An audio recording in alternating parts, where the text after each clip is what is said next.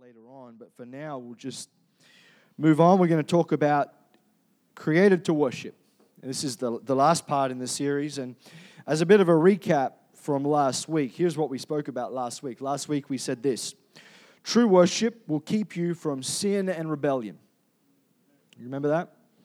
We spoke about Psalm 95, how it starts out with praise for the first few verses, then it moves into worship for the next few verses, and then it moves into rebellion. It talks about rebellion. It says, Harden not your heart like your fathers did. And that's it's quite an interesting transition, isn't it? From praise to worship to rebellion. And, and here's the thing praise, we spoke about this last week, praise is when God hears your voice. Worship is when you hear God's voice speaking to you. Amen. But rebellion is what happens when you don't hear God's voice or you willfully choose not to listen. Listen's probably a better word. Often we times we hear God's voice, but we choose not to listen. I mean, we know the difference between listening and hearing, right? Jonathan hears me say things and give him instructions, but he doesn't always listen. All the parents said amen. it's funny, you know, that was probably a bit of an embarrassing example for him, so I'll have to ask for forgiveness when he actually knows what I'm talking about. My mum sent me a meme that she found on the internet a couple weeks ago. It says, um, if you grew up in a pastor's house, you have the right to be used as an example every time your, your pastor preaches, or something like that. so I try not to use him. Anyway, let's carry on. True worship will keep you from sin and rebellion. The other thing we spoke about ministry can be broken down into three areas there's exhortation, which is ministry to the saints. It's the ministry we do to people that are in the church. And, and every single person has this ministry. We should be exhorting one another, we should be building one another up, we should be encouraging one another. Amen. So, exhortation, ministry can also be classed as evangelism, and that's ministry to the lost right? So, whereas exhortation is ministry to people who are in the church, evangelism is ministry to people who are not in the church, people who are outside, people who don't know the Lord, who need to be saved. We ought to be reaching for them, amen? It's evangelism. And the last one is worship. And worship is your ministry to the Lord, amen? It is a vertical ministry, it is between only you and God. Nobody can worship God like you can because nobody has your story. Nobody has your backgrounds. Nobody knows God in your life like you know how God has moved in your life. Amen. And so we have this kind of deal where we got one ministry exhortation to the church, one ministry outwards evangelism to the world, and one ministry vertical between you and God. Amen. And the other thing we spoke about last week is that worship can be broken into three progressive stages. The first one is thanksgiving, and we need to come into his house with thanksgiving. We need to be thankful for what God has done. We need to have an attitude of gratitude, amen. Before we ever walk into this place, we need to start thinking about the good things that God has done for us and be thankful for that. Praise is then expressing that gratitude in some verbal, audible, or demonstrative way, right? That's why we clap our hands. That's why we lift our voice, we sing. That's why we shout. That's why we praise. That's why we dance. Because we are expressing our thankfulness to God in praise. And then worship is the ultimate expression because while praise is us talking to God, worship then becomes a two way conversation between us and God. It is when we get to worship that God can begin to work in our hearts and we can begin to hear God's voice. It is in worship that we get direction for life. It is in when we are in worship that we understand where God is wanting us to go. Amen. And so worship is kind of like the, the point of the pyramid, so to speak. It's, the, it's probably the closest we can get to God on this earth until He comes to get us, is when we enter into that, that realm of worship. Amen. And so this morning, as we finish up this um, series on worship, I want to talk a little bit about the tabernacle of David. So if you've got your Bibles, once you grab them, go to the book of Amos.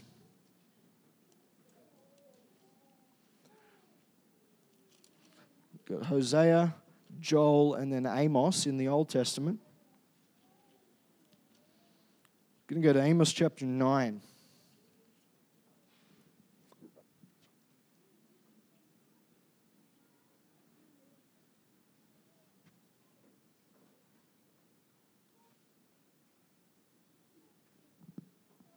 Amos chapter 9.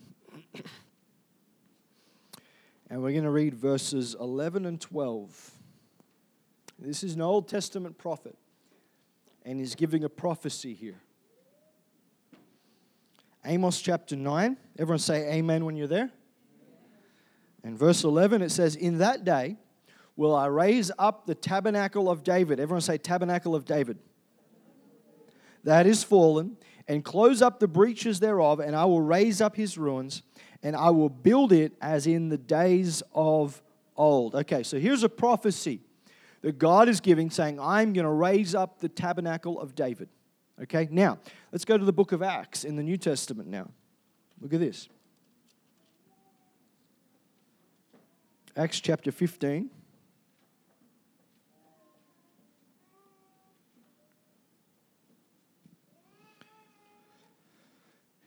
Everyone say amen when you're there. Everyone say, wait on me if you're not there yet. Acts chapter 15. I'm going to read verse 13, from verse 13. And after they had held their peace, James answered, saying, Men and brethren, hearken or listen unto me. Simon has declared how God at the first did visit the Gentiles to take out of them a people for his name. James goes on, and to this agree the words of the prophets, as it is written. Now look at verse 16. After this I will return, and will build again the tabernacle of David, which is fallen down, and I will build again the ruins thereof, and I will set it up, that the residue of men might seek unto the Lord, and all the Gentiles upon whom my name is called, says the Lord, who does all these things. Known unto God are his works from the beginning of the world. Now, this is interesting, isn't it? Because you see, you've got a prophecy in the Old Testament, and then you have the Apostle James here connecting that prophecy that Amos gave to what God had just done when the Holy Spirit was poured out on the house of Cornelius. So we have two tabernacles. You've got the tabernacle of Moses and the tabernacle of David.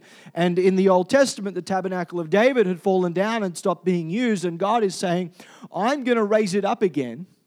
And here's James in the New Testament saying, It's here, it's back. God has raised the tabernacle of David up again. Amen. Now let's talk a little bit about the Ark of the Covenant. Who's heard of the Ark of the Covenant? And I'm not just talking about Raiders of the Lost Ark. You can't just use an Indiana Jones reference, okay? Who's heard of the Ark of the Covenant? Okay, a few of us, that's good. When Eli was still the high priest, this is a long time. This is when Samuel was a little boy. When Eli, so Samuel anointed David as the king, right? So you can kind of see here how far back in time we're going. When Eli was still the high priest, there was a battle that happened with the Philistines. The Philistines, if you remember your Bible history, they were a people who were constantly at war with the children of Israel. They were constantly fighting. That's where Goliath came from. Who's heard of Goliath? Right? That's where Goliath came from. He was a Philistine. Right? And there was a battle one day, and the battle didn't look like it was going to go very well. And so Hophni and Phinehas, who were Eli's two sons, they had this brilliant idea of let's go get the Ark of the Covenant and let's carry it down to the battlefield. And then God is going to help us because his holy box is here and we're going to beat the enemy. Seems logical, right? The problem was, was that Hophni and Phinehas were both living in sin. Right? They weren't doing their job properly. They were cheating the system, they were cheating people, and they were not on the good side of God. And as a judgment, they were both killed. The battle was lost by the Philistines. They wiped them out. And the Ark of the Covenant was captured by the Philistines. And, uh, you know, if you, if you know the story, the Ark of the Covenant got taken back to, back to the Philistine um, home capital city. And and when they put the box in the temple that the Philistines worshipped, God sent plagues and God plagued the city and bad things happened. So they took the box, they sent it to another city. When it arrived at that city, there was more plagues, more sickness. And so they took it up, took it to another city. There was more. Everywhere they sent the God of Israel and this Ark of the Covenant, there was plagues in the city. So eventually the Philistines went, This is pretty stupid, us holding on to this box. Let's send it back to the children of Israel. They can have it back. You can have your God. He's causing us too much pain. So they sent it back. And it arrived in a town called Beth Shemesh. And uh, there's, a, there's a bit of a story there. When it arrived, some of the men of Beth Shemesh looked inside the Ark of the Covenant. And God struck them dead instantly. As soon as they looked inside, they were killed. It then moved to Kirjath Jearim, another town, and it stayed there for 20 years. This is a bit of a crash course in history here. You can read about it in 1 Samuel chapter 6 and verse 7. And so the ark is kind of just sitting in Kirjath Jearim.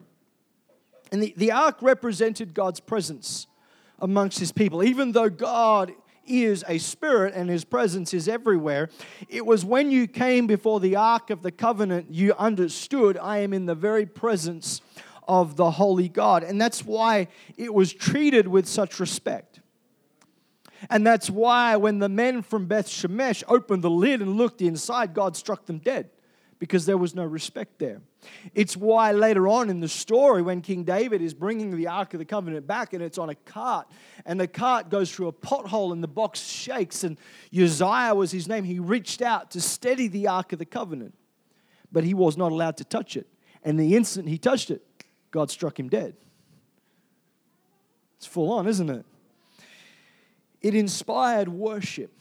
When people came before the Ark of the Covenant, and only once a year did the high priest come in the tabernacle of Moses. It inspired reverence and awe. As a matter of fact, you, you read about where the Ark of the Covenant went and how it was used when, when they crossed the Jordan River, when Joshua was leading the people of Israel into the promised land. When they crossed the Jordan River, the ark was way out in front. Nobody got too close to it, everyone stayed back because it was the ark of the covenant. It's also interesting as a little side note, and there's a message in that, that the whole time King Saul was the king. You don't read anywhere of him actually going to look for the ark or to bring the ark back to Jerusalem. Well, Jerusalem wasn't, wasn't an Israeli city back then, but you don't read of King Saul actually pursuing God's presence. You don't read of King Saul wanting to be where God's presence is. Amen. But as you move on in the story, after 20 years of the Ark of the Covenant, being in Kirjath Jearim, King David gets it into his heart that he wants to move the ark closer to him. And, and we know the story. They put the Ark of the Covenant on the cart and the oxen, and they began to they began to carry it back towards Jerusalem, and it, it, shook. Uzziah touched it. God struck him dead because he was not allowed to touch the Ark of the Covenant. And the Ark of the Covenant was never meant to be carried on a cart, it was meant to be carried on the shoulders of the Levites. Amen and they parked it at the house of Obed Edom. Everyone say Obed Edom. You still with me? We're having a really rushed history lesson this morning. Now, here's the interesting thing about Obed Edom, other than the fact he had a really complicated hyphenated name. He was a Gentile, he wasn't Jewish, he wasn't part of the nation of Israel. And for three months, the Ark of the Covenant stayed there. God's presence was in the house of Obed Edom. And for the three months that he was there, the Bible tells us that the house of Obed Edom was blessed abundantly because God's presence was there, because the Ark of the Covenant was in his house. And, and, and, there's a lesson there for us. And this is why worship is so important because we might not have everything figured out. We might be an outsider like Obed Edom was. We might not know everything there is to know about God. We might not even be right with God. Hello? But if we can get ourselves into God's presence, hello, then God can bless us. If we pursue living in the presence of God, God can bless us. So after three months, David goes down to get the ark again. He kind of figures, okay, I better go back to the books. I better find out how they carried this box before. And he realizes, okay, we're meant to carry it on the shoulders of the Levites. Amen. And so he brings it back to Jerusalem and he puts it in the tabernacle of David. That's what it's called. Now, this whole time, there's still another tabernacle in the land of Israel. It's still at Shiloh. It's called Moses' tabernacle. And that's the one we're very familiar with, right? It's the one with the brazen altar, the brazen laver. You got the holy place, the Holy of Holies. But now, the Holy of Holies, where the Ark of the Covenant used to be, years ago when Hophni and Phinehas took it out of there to take it to the battle, now it's empty. And David has built the tabernacle of David in the city of Jerusalem. And he's got the Ark of the Covenant there. Now, what do we know about the tabernacle of David? And how does that compare to us when we think about worship in the New Testament? Now, here's the first thing we know the tabernacle of David was an open tent. It was an open tent. Now, what do we mean by that? Under the Old Testament law, there were many people who were barred from entering into the tabernacle of Moses, right? They could be maimed, injured, if you were sick, if you were an illegitimate child, if you were not part of the nation of Israel, you cannot enter into the tabernacle of Moses. You have no access to God's presence because according to the law, you're not there. But David's tabernacle, it was open. Anybody could come in and anybody could worship the true one God of Israel. Amen. Anybody could see the glory of God. It was on open display. You could walk past. There's the Ark of the Covenant right there. It was ready there, available. Anybody could go in and worship the Lord. It didn't matter your background. It didn't matter your nationality. It didn't matter if you were maimed or if you were injured. If you wanted to come and worship God, you could. And, and what does that mean for us? And, and we see it in the New Testament when you see the Ethiopian eunuch. Think about it. He's Ethiopian and he's a eunuch. Both of those reasons alone are enough to ban him from the presence of God. And yet he becomes a Jewish proselyte because he wants to serve the one true God. Why? Because he's heard that it's now open because the tabernacle of David, you could come and worship at the tabernacle of David. Amen. What does it mean for us? It means we have the privilege to be able to come in and worship God. It doesn't matter our background. It doesn't matter if we have it all figured out. It doesn't matter if we have our life sorted or not sorted. Man, woman, boy, girl, old, young, rich, poor, white, black, green, yellow, purple with pink polka dots, it doesn't matter.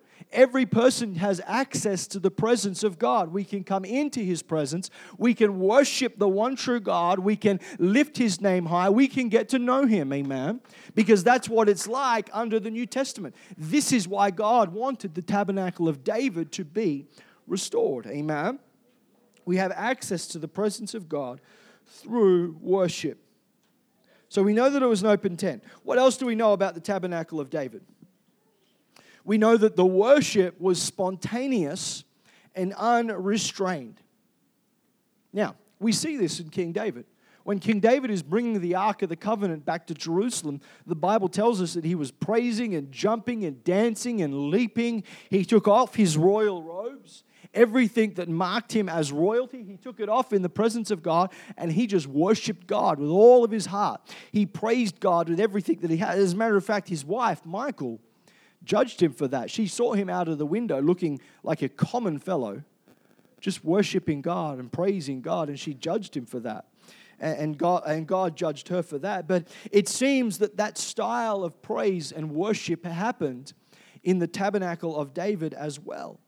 And in the New Testament, we see this in the outpouring of the Holy Spirit.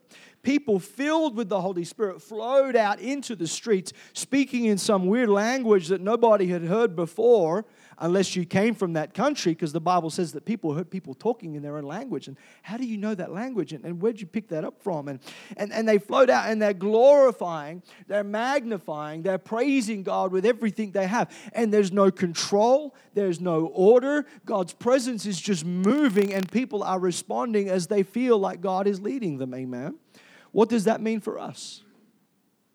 That means that our worship should not be at the behest or, or at the command of some program. Now, don't get me wrong, programs are good. We need to be able to move on our program, but just as equally, we need to be willing to sit back and go, okay, God, if your spirit wants to move, we're going to let you. We're going to let the Lord have his way. Amen.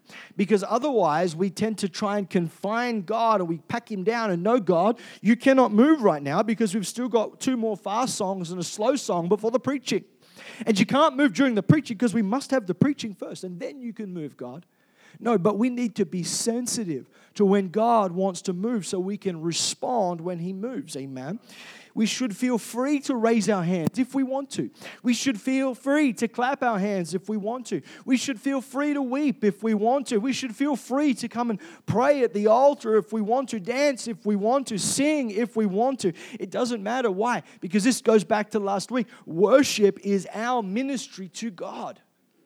And so I might be weeping, you might be dancing for joy, but doesn't really matter because I am weeping and I'm worshiping God in my way, and you're worshiping God in your way. And that's what God wants. Amen. Because this thing, God does not have a relationship with Hope Divine Pentecostal Church, the building. God has a relationship with the people who are sitting on the pews in this building, on the seats in this building. And that's what He's wanting for us, amen. And however we feel that, it's up to us.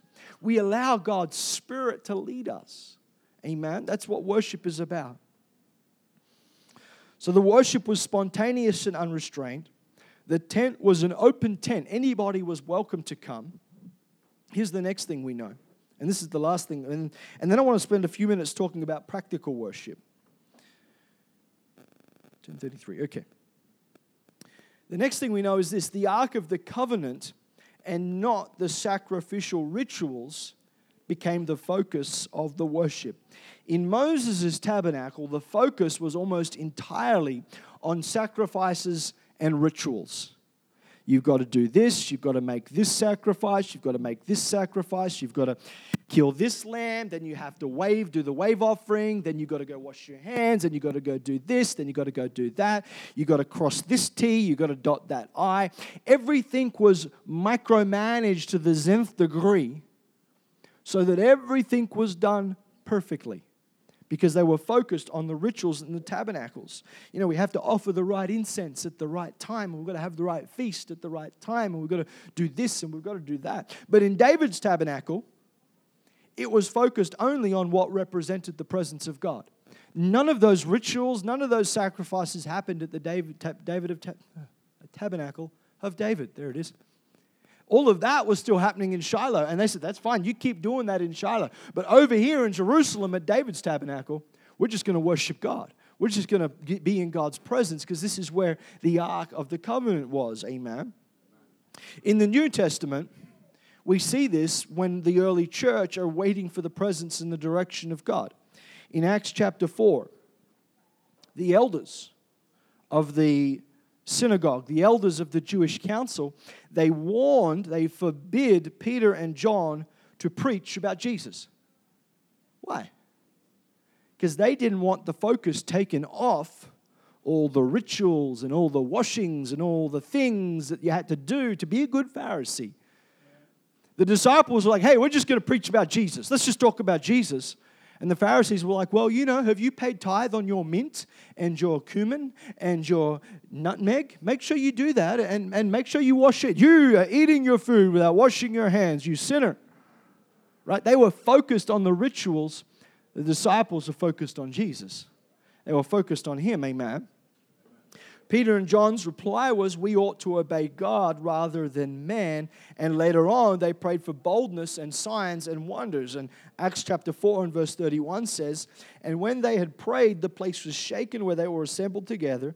They were all filled with the Holy Ghost, and they spake the word of God with boldness. They were focused on Jesus. What does that mean for us today? It means we cannot let traditions and programs get in the way of a move of God. You know, we, we like to, we're Pentecostal, right?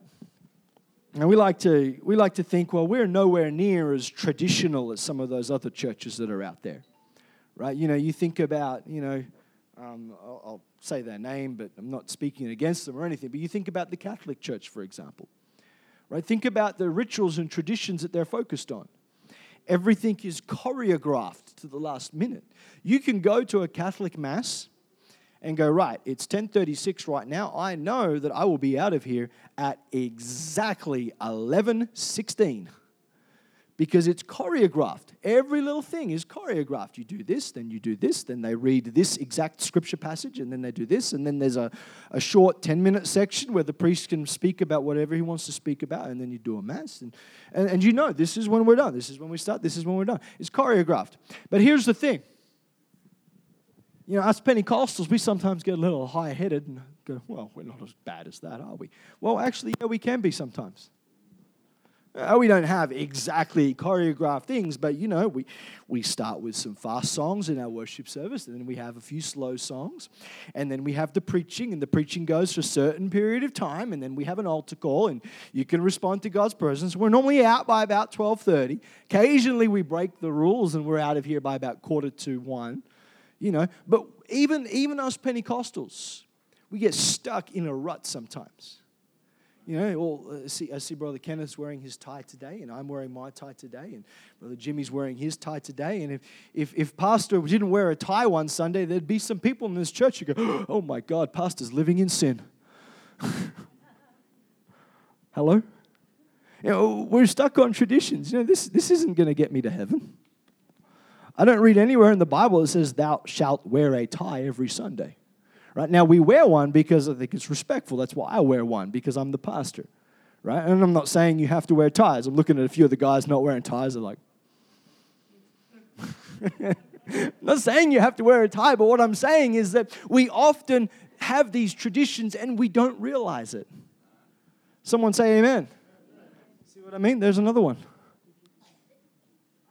You see what I mean? And so we have to make sure that we don't allow those things to become our focus and we miss out on the move of God's presence. You see, Moses had all the rituals, but David just said, you know what? You just keep the rituals over there. I'm just going to come and worship God. I'm just going to come spend time in God's presence. And that needs to be our goal. When we come into the presence of the Lord, we need to come with a mind to worship. You know, we all look different. We're all different areas of our walk with God. We all come from different nations. But when we come together, when we focus our mind on worshiping God as a united body, that's when God's presence can come in. And that's when things can begin to happen. Amen? Someone say, Praise the Lord. All right, I've got five, maybe 10 minutes. I want to spend just the last little bit of this series I want to talk about practical worship. Everyone say practical worship. I want to try and take everything that we've spoken about for the last four weeks and go, right, here's what we need to do. Because I'm, I'm like that, right? Someone will come and they'll, I'll, I'll, I'll sit down in a meeting and they'll, they'll talk to me for like, you know, an hour. And then the end of the hour, sometimes I don't know what I'm still meant to be doing. My question would be, so what are we actually meant to do? You've given me all this information. What are we meant to do with it now? Right, so here's what we're going to talk about practical worship. Here's the first thing we know that God is looking for worshippers. Amen. We spoke about that back in week one. God is looking for worshippers. And last week we spoke about how worship is your ministry to God. See, here's what I want you to know don't be concerned about the people who are around you. And I was having this conversation with someone via text message just earlier this week. You know, it's so easy to get concerned with other people and what they're doing and things like that. And, and you don't have to be. Because worship is your ministry to God. You know, and so where one of us might be lifting our hands like this, someone will be lifting their hands like this, someone will be lifting their hands like this. It doesn't matter. Just worship God and don't worry about what others are doing around you. You know, because it's not about what they're doing, it's about what you're doing and how you're worshiping God as a church and as individuals, we need to focus on our ministry to God. There's no need to observe others worshiping, and there's no need to judge them either. Your focus needs to be on God, not on others. Amen. And if we can do all of that, it will create a climate that exalts God. And that's what we want. Amen. Amen. We should not be afraid to lift our hands as well. You know, I spoke about that just briefly. You know, uh, there's some, some people are afraid to do that. I understand that. I've been there before. You know, you don't know what people are going to think. But, but hands lifted is the universal sign of surrender, amen? If someone walks up behind you and puts a gun in your back, what are you going to do? You know what I mean? Hands up. It's in the movies. Amen? Hands up. Psalm 28, verse 2 says, Hear the voice of my supplications when I cry unto thee, when I lift up my hands towards thy holy oracle. 1 Timothy chapter 2 and verse 8 says, I will therefore that men pray everywhere, lifting up holy hands, and this applies to ladies as well, lifting up holy hands without wrath and doubting. When you lift your hands, you're signifying saying, God, I want your will to be done in my life. Amen. I want your will to be done in my life. Here's something else we need to do we need to learn to stay focused on what the Spirit is doing or trying to do. Have to keep pushing. And what do I mean by that? There's things that happen in our church where it's distracting sometimes. True? This church can be here for the next 50 years. It will always have small kids in it. The small kids we have now will grow up right? And more small kids will come in. And there will always be a baby crying. There will always be something going on. There'll always be some noise, some distraction, something happening. Amen. Learn to focus your mind. You know, as it gets closer to 12:30, you're going to start feeling rumbling and you're like, mm, I need chicken. No, stay focused. Stay focused. Amen. You know, you'll be you'll be trying to worship and, and you'll suddenly remember that bill that you forgot to pay on Friday, and now it's going to be overdue, and they're going to charge an extra $30. Stay focused. Stay focused. Amen. You know, there's, there's, a, there's a saying, the devil's in the details. You ever heard that one? It's true in church as well. It is amazing how many minute details your mind will think of when you're trying to worship God. And the devil knows that if he can just get you focused on details, anything other than worshiping God, He's got you right where he wants you. Amen. And so, and so constantly bring your focus back to the present, back to the now, and back into worshiping God. Amen. Now, what's something else we can do?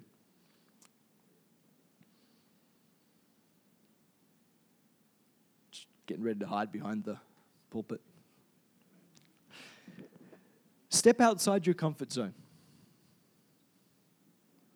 You know, I remember few years ago now. Who, who, just quick show of hand, who here has been to Dreamworld on the Gold Coast? Anyone?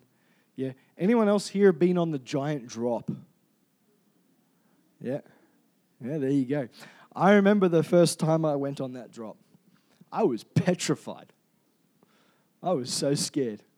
And all of us, there was eight of us, we were all there as a big group, and we were all petrified. We were all like, we got into that thing, the strap just kept going up and up and up and up and up. We're like, ah, we're all gonna die, we're all gonna die, we're all dead. You know, and then it drops and you drop like the speed of gravity, so 9.8 meters per second straight down. And you know, you've got your legs dangling out over space. You can't scream because you're falling so fast. The air is getting pulled out of your lungs. So you can't even form words. You're just as you go down. But you know, when we hit the bottom and we stopped and we got off the ride, man, we were so full of adrenaline. We're like, yeah, that was awesome. Let's do it again. Yeah, woo. And it was funny because the line of people lining up for the ride were all like, and the line of people going out of the ride, were like, yeah, whoa, this is awesome. You know, because you stepped out of your comfort zone. I don't know about you, but I'm not comfortable falling at 9.8 meters per second with nothing much more than a seat underneath me. Amen. So I stepped out of my comfort zone. And, and it gave me such a buzz afterwards. And here's the thing so often in church, we get stuck in our comfort zones, don't we? You know, so I want to encourage you today, challenge yourself to step out of your comfort zones. You know, lift to another level. You know, if you've if you've never tried clapping your hands during the worship service, clap your hands. If you've never tried lifting your hands, try lifting your hands in worship to God. Wherever you are, I want to challenge you, step out in faith and just go a little bit further. Maybe you've worshipped, if you lifted your, maybe you clap, but you've never jumped up and down on the spot. You know, maybe try that. Just see what happens. Just worship God. Remember, you're worshiping God. It's not about what other people think about you, it's what you're doing to worship God. Amen. Another thing, we're running out of time don't attempt to control what God is doing. And what I mean by that is don't feel God's spirit and not respond. Right? We call that quenching God's spirit. And if we eh, here's the thing, you might not realize it, but you can actually stop what God wants to do in your life. Did you know that? You can stop. You can stop the move of God in your life if you want to. And we do that when, when, when there's an altar call, for example. We feel God's presence calling on our hearts. We feel like, oh, I want to respond. No, I don't want people to judge me. And God keeps pulling, we keep resisting, and eventually God will stop. And we miss out. Amen. You know, we worry about what others might think about us. We don't want to feel uncomfortable, but we need to learn to snap out of that. Amen. We need to allow God to do what God wants to do in his life, in our life. Amen. The last thing, why don't we all stand? I'll give you this last point. And, and if you don't get anything else, this for me was just something that really helped me when I learned this. And it's this don't stay out of the altar. Don't stay out of the altar. To pursue a life of worship, you have to live your life at the altar. I mean, this, this place up here, the front of the church, we call this the altar. And a lot of people think that you have to be some terrible sinner to come to the front, or you have to have some catastrophic problem in your life to have to come to the front. And, and, and this, is, this is actually a challenge we have in our church here in Cairns. Is often I see people who God is moving on, and you refuse to come to the altar because you're worried about what other people might think about you. Two things. One, don't worry about what anyone else is doing. So just come to the altar.